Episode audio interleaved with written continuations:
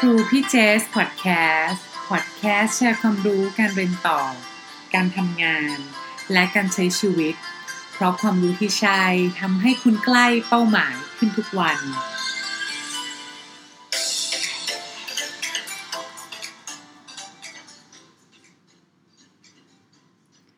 สวัสดีค่ะ กลับมาพบกับ จสพักซิกรทับทิมทองนะคะ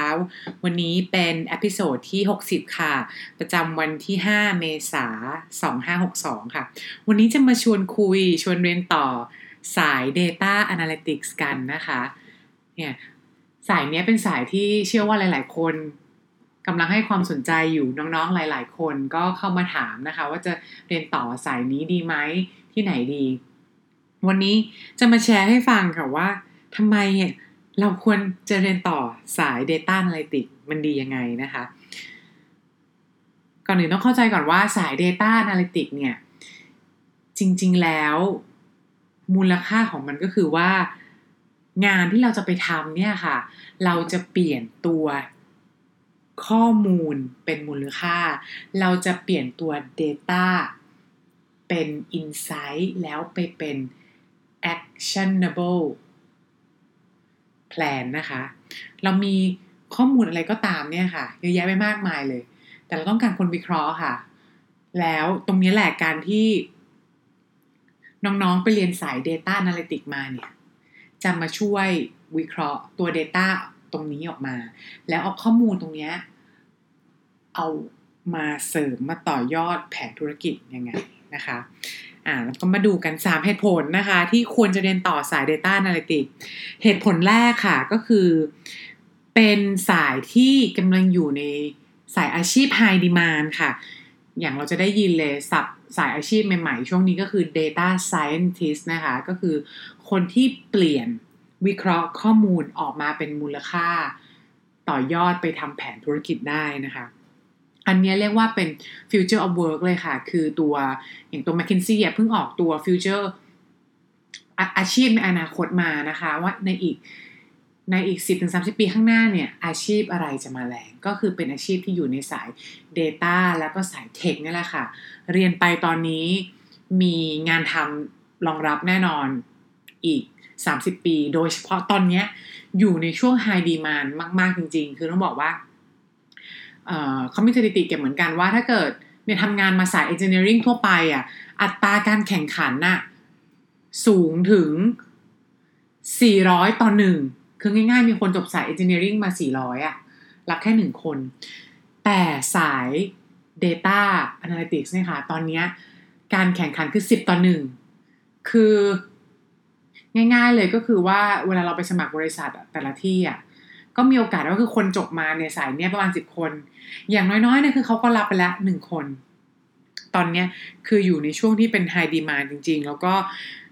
บริษัทต่างๆ จาก i n s i ซต์ที่พี่เจสได้คุยกับเพื่อนอยู่ AS True Facebook แล้วก็ traditional firm ที่เป็น corporate ไทยต่างๆ พวกเนี้ย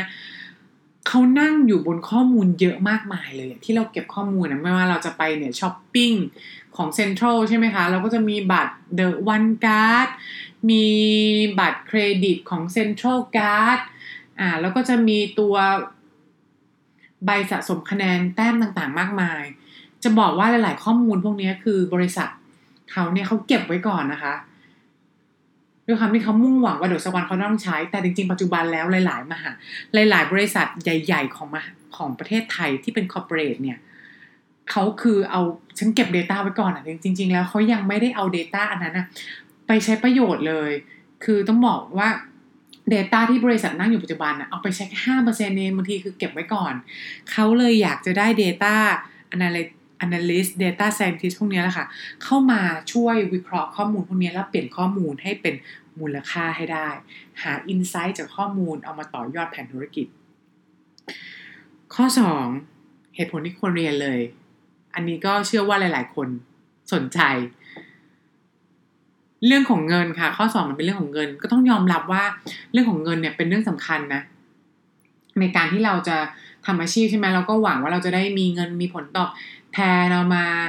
เลี้ยงดูตัวเองเลี้ยงดูพ่อแม่เอามาสร้างครอบครัวได้ งานสาย Data Analytics Data Scientist เนี่ย เป็นสายที่ high salary อยู่ตอนนี้นะคะ คือถ้าเทียบอย่างตอนเทียบ ที่อเมริกาก็ได้ค่ะ ของอเมริกาเนี่ย พี่เจสดูจอซอสจากของที่ Glassdoor นะคะ G L A S S D O O R Glassdoor นี่ต้องบอกว่าเป็นเรียกว่าเป็นบริษัทที่เก็บข้อมูลเรื่อง database ของ employment ที่ใหญ่มากของอเมริกาต้องบอกอเมริกาเป็นประเทศใหญ่มากเนอะแล้วเวลาง่ายๆเลยคือเด็กที่จบใน university ในอเมริกาเนี่ยเวลาเขาจะหางานกัน อยากรู้ว่างาน แต่ละงานเป็นยังไงเงินเดือนเท่าไหร่เขาจะเข้าไปในเว็บไซต์นี่แหละค่ะ Glassdoor เข้าไปแล้วก็สมัครสมาชิกก็จะมีคนเหมือนว่ามันเป็นแพลตฟอร์มที่คนมาลง Data กันนะคะว่า บริษัทนี้ให้รายได้เท่าไหร่ แต่ละตำแหน่ง แต่ละ location รายได้ต่างกันยังไงนะคะ แล้วก็มีการทำงานเป็นยังไงบ้าง work-life balance ดีไม่ดียังไงบ้าง อันนี้ใครสนใจงานในอเมริกาเนี่ยไปดูได้เลยในเว็บไซต์ Glassdoor ซึ่งเขาก็จะมีตัวเลขด้วย ซึ่งตัวเลขนี้ก็คือเป็นตัวเลขที่มีคนได้ รับเงินจริง ๆ นะ เราก็เลยรู้ตรงนี้มาแล้วก็จากที่ไปดูเนี่ยก็บอกได้เลยว่า ถ้าเรียนจบเป็น starting salary และการใส่ data analyst เนี่ย ก็คือเงินเดือน start อยู่ที่ เรียกว่าเป็นเงินทั้งปีแล้วกันค่ะ เงินทั้งปี start อยู่ที่เก้าหมื่นเหรียญต่อปีหรือหนึ่งแสนเหรียญต่อปี ก็ตีเป็นเงินไทยก็ประมาณแบบสามจุดสามล้านสามจุดสี่ล้านบาทนะคะ ก็เนี่ยแหละก็คือตกเฉลี่ยก็ รายได้ต่อเดือนก็คือสองแสนกับสามแสนเนี่ย อืม อันเนี้ยเป็น starting salary ซึ่งเมื่อเทียบกับ starting salary ที่มาจากสาย non data เรียกง่ายๆ ก็คือมาเปรียบเทียบกับสายที่เป็นเกี่ยวกับสายธุรกิจและการ business consultant สายทางด้านธุรกิจอะไรอย่างเงี้ยค่ะ การเงิน marketing บัญชีพวกเนี้ย start ที่อเมริกาเนี่ยจะอยู่ในช่วงห้าหมื่น เหรียญต่อปีถึง 70,000 เหรียญต่อปี ซึ่งคิดเป็นเงินไทยก็อยู่ในช่วง 1.5 ล้านถึง 2 ล้านอะก็ง่ายๆเลยก็ต่างกันเกือบเท่าตัวนะ ก็คือถ้าเกิดเป็น Data Scientist เนี่ยก็คือมีสิทธิ์ได้รายได้แบบ 2-3 แสนต่อเดือนอะถ้าเป็นสาย Business เนี่ยก็คือประมาณแสนต่อเดือน แต่นี่เป็นของอเมริกานะ ต้องย้ำไม่ได้เป็นของอเมริกา แล้วก็เป็นตัวเลขที่น่าจะถือได้ทีเดียว เพราะอย่างต้องแชร์ว่าตอนที่พี่เจสเป็นคณะกรรมการคัดเลือกนักเรียนของที่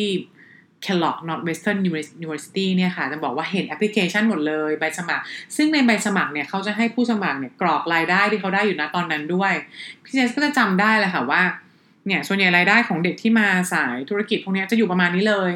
อยู่ประมาณนี้เลยก็คือเราจะเรียกเป็น 50k ถึง 70k ต่อต่อปีนะคะอะทีนี้เมื่อกี้เป็นบอกเป็นของอเมริกานะเราฟังตอนนี้เราก็สงสัยแล้ว แล้วของเมืองไทยอะไรพี่เจสเรา เรียนกลับมาเราอยากทำงานเมืองไทยอย่างเงี้ย ก็มีข้อมูลมาเหมือนกัน อันนี้ก็ต้องบอกว่าเป็นข้อมูลที่พี่เจสหามาจากในกลุ่มเพื่อนที่ทำงานในสาย Data Analyst แล้วก็เอาไปเช็คกับพวก Data ที่อยู่ในเว็บไซต์ด้วยในเว็บที่เป็นเว็บของบริษัทใหญ่ ๆ ที่เขาเป็นบริษัท recruiter ต่างๆนะคะเช่น a d e c o John Robert Walters อย่างเงี้ยค่ะ ก็ลองไปเช็คดู ถ้าเป็นเด็กจบใหม่ทำงานกลับมาทำงานที่ไทยนะคะ ก็จะได้เงินเดือนสตาร์ทอยู่ที่30,000บาทถึง50,000บาทนะก็ถือว่าเยอะกว่าสาย business นะเพราะสาย business หลายที่ก็ยังสตาร์ทอยู่ที่20,000 25,000อยู่นะคะ ถ้าทำงานไปสักพักแล้วเนี่ยสามถึงห้าปีสามถึงห้าปีเงินเดือนก็จะอยู่ที่ประมาณหกหมื่นถึงแสนหนึ่ง ถ้าทำงานห้าปีขึ้นไป เงินเดือนก็จะอยู่ที่ประมาณแสนถึงสองแสนห้าอันนี้แหละก็เป็นตัวเลขที่จะบอกว่า เออมันก็เป็นงานที่ได้วิเคราะห์ตัวเลข อยู่กับตัวเลขได้ใช้ความสามารถแล้วก็ได้ compensation ที่ดีด้วย ข้อสามทำไมอยากให้ไปเรียนต่อสายสาย Data Analytics กัน คือถ้าเกิด ไปเรียนต่อสาย Data Analytics ที่อเมริกา เราได้ประโยชน์ของการได้วีซ่าทำงานที่ยาวนานกว่าค่ะ ต้องบอกว่าถ้าเกิดเรียนสาย Data Analytics เนี่ย ก็คือเขาจะเรียกว่าอยู่ในสาย STEM นะคะ ก็คือ STEM S T E M เนี่ย พูดมาหลาย episode แล้ว S Science T Technology E Engineering M Mathematics อเมริกาเขาอยากจะส่งเสริมสายเนี้ยค่ะ เออเพราะเขารู้ว่าไม่งั้นนะถ้าเกิดไม่ส่งเสริมสายเนี้ยคนก็จะไปเรียนสายแบบ คนที่อเมริกานะต้องบอกว่าสายตรีโทเนี่ยเขาชอบไปเรียนกันก็คือสาย business อะเพราะมันได้เป็นสายการเงินอะเออแล้วก็สายรอแล้วก็หมอ แต่เขาเห็นความสำคัญของเรื่องเทคโนโลยี เรื่องเทคนิคเรื่อง Data เรื่องตัวเลขเรื่องวิศวะเขาเลยบอกว่าถ้า คนที่ปกติมาเรียนสายอื่นที่ไม่ใช่สเต็มเนี่ย ปกติเขาให้ work visa หนึ่งปีใช่ไหมคะ เรียนจบมาทำงานต่อได้หนึ่งปี แต่ถ้าเกิดคุณมาเรียนสายสเต็มเนี่ย ซึ่ง Data น่าจะอยู่ในนั้นด้วย คุณจะได้โอกาสทำงานสามปีอ๋อสามปีตรงนี้หมายความว่าอะไร หมายความว่าเราจะมีโอกาสที่ เราจะไปสมัครงานเนี่ย มีภาษีมากกว่าสายอื่นนะอ่าอย่างเวลา ต้องยอมรับเลยค่ะอย่างเวลาจบ MBA เนี่ยก็คือได้ option ทำงานแค่หนึ่งปีนะคะ แต่จะมี MBA บางคนที่เขาไปเรียน STEM ด้วย คือเป็นอาจจะเป็นเรียน major สาย Data หรือไปเรียน joint degree ที่มันเป็นสาย STEM เนี่ย เขาจะได้โอกาสทำงาน 3 ปี ฉะนั้นในมุมมองของบริษัทที่เวลาจะจ้างอะ่ะเขาก็อยากจะจ้างคนที่ทำงานอยู่กับเรา 3 ปีได้มากกว่าใช่ไหมคนที่ทำงานอยู่ได้ 1 ปีอะ่ะพอมันหมดไอตัวออปชัน work visa ที่เขาให้ฟรีๆตรงนี้ไปแล้วเนี่ย ของอเมริกา เราต้องไปแรนดอมต่อค่ะว่าเราจะทำเรื่องขอวีซ่าได้ไหม ซึ่งตอนนี้มีเรื่องของประธานาธิบดีทรัมป์เข้ามา ซึ่งเขาก็ไม่ค่อยให้โปรโมทงานของคนต่างชาติเข้ามาเท่าไหร่เก็บงานไว้คนอเมริกัน มันก็ต่อยากไงอะถ้าเกิดใครมีสามปีตรงนี้แล้วไปสมัครงานในอเมริกาก็บอกว่ามีโอกาสได้งานดีกว่า ได้งานได้ได้ง่ายกว่า แล้ว นอกจากนั้นเนี่ยพอเราได้งานที่นั่นเนี่ยคือมันก็จะช่วยในเรื่องของเราได้เปิดมุมมองได้ประสบการณ์มากขึ้นในช่วงนั้นที่เราทำงาน แล้วเราก็มีโอกาสทำ return on investment เอาเงินคืนว่าง่ายๆค่ะ ลงทุนไปเยอะในตอนที่ไปเรียนปริญญาตรีปริญญาโทนะคะ เราก็มีโอกาสทำงานที่นั่นต่อ เนี่ยแหละค่ะ ก็เป็น สาย Data Analytics ที่อยากจะมาแชร์ให้ฟังว่าทำไมควรจะเรียนสายนี้นะคะแล้วก็เดี๋ยวเดี๋ยวพยายาม episode ต่อถัดไปจะมาแชร์ให้ฟังค่ะว่าโรงเรียนไหนมหาลัยไหนนะคะ ในในอเมริกาในอังกฤษที่มีสายเรียนต่อทางด้านนี้ แล้วก็น้องๆที่ฟังมาเพื่อนๆที่ฟังมาท่านผู้ฟังทุกคนที่ฟังมาหลาย episode แล้วนะคะ นี่เป็น episode ที่ 60 แล้ว ใครมี comment อะไรไม่ว่าจะเนื้อหาตรงไหนอยากให้ปรับเพิ่มเติมยังไง เสียงชัดไม่ชัดยังไง ช่วย comment มาหน่อยค่ะ คือการ comment ก็เหมือนเป็นกำลังใจให้เจสเนี่ยทำต่อไปและทำต่อไปให้โดนใจถูกใจท่านผู้ฟังด้วยนะคะ วันนี้ขอบคุณมากค่ะที่เข้ามาฟังพบกันใหม่วันพรุ่งนี้ สวัสดีค่ะ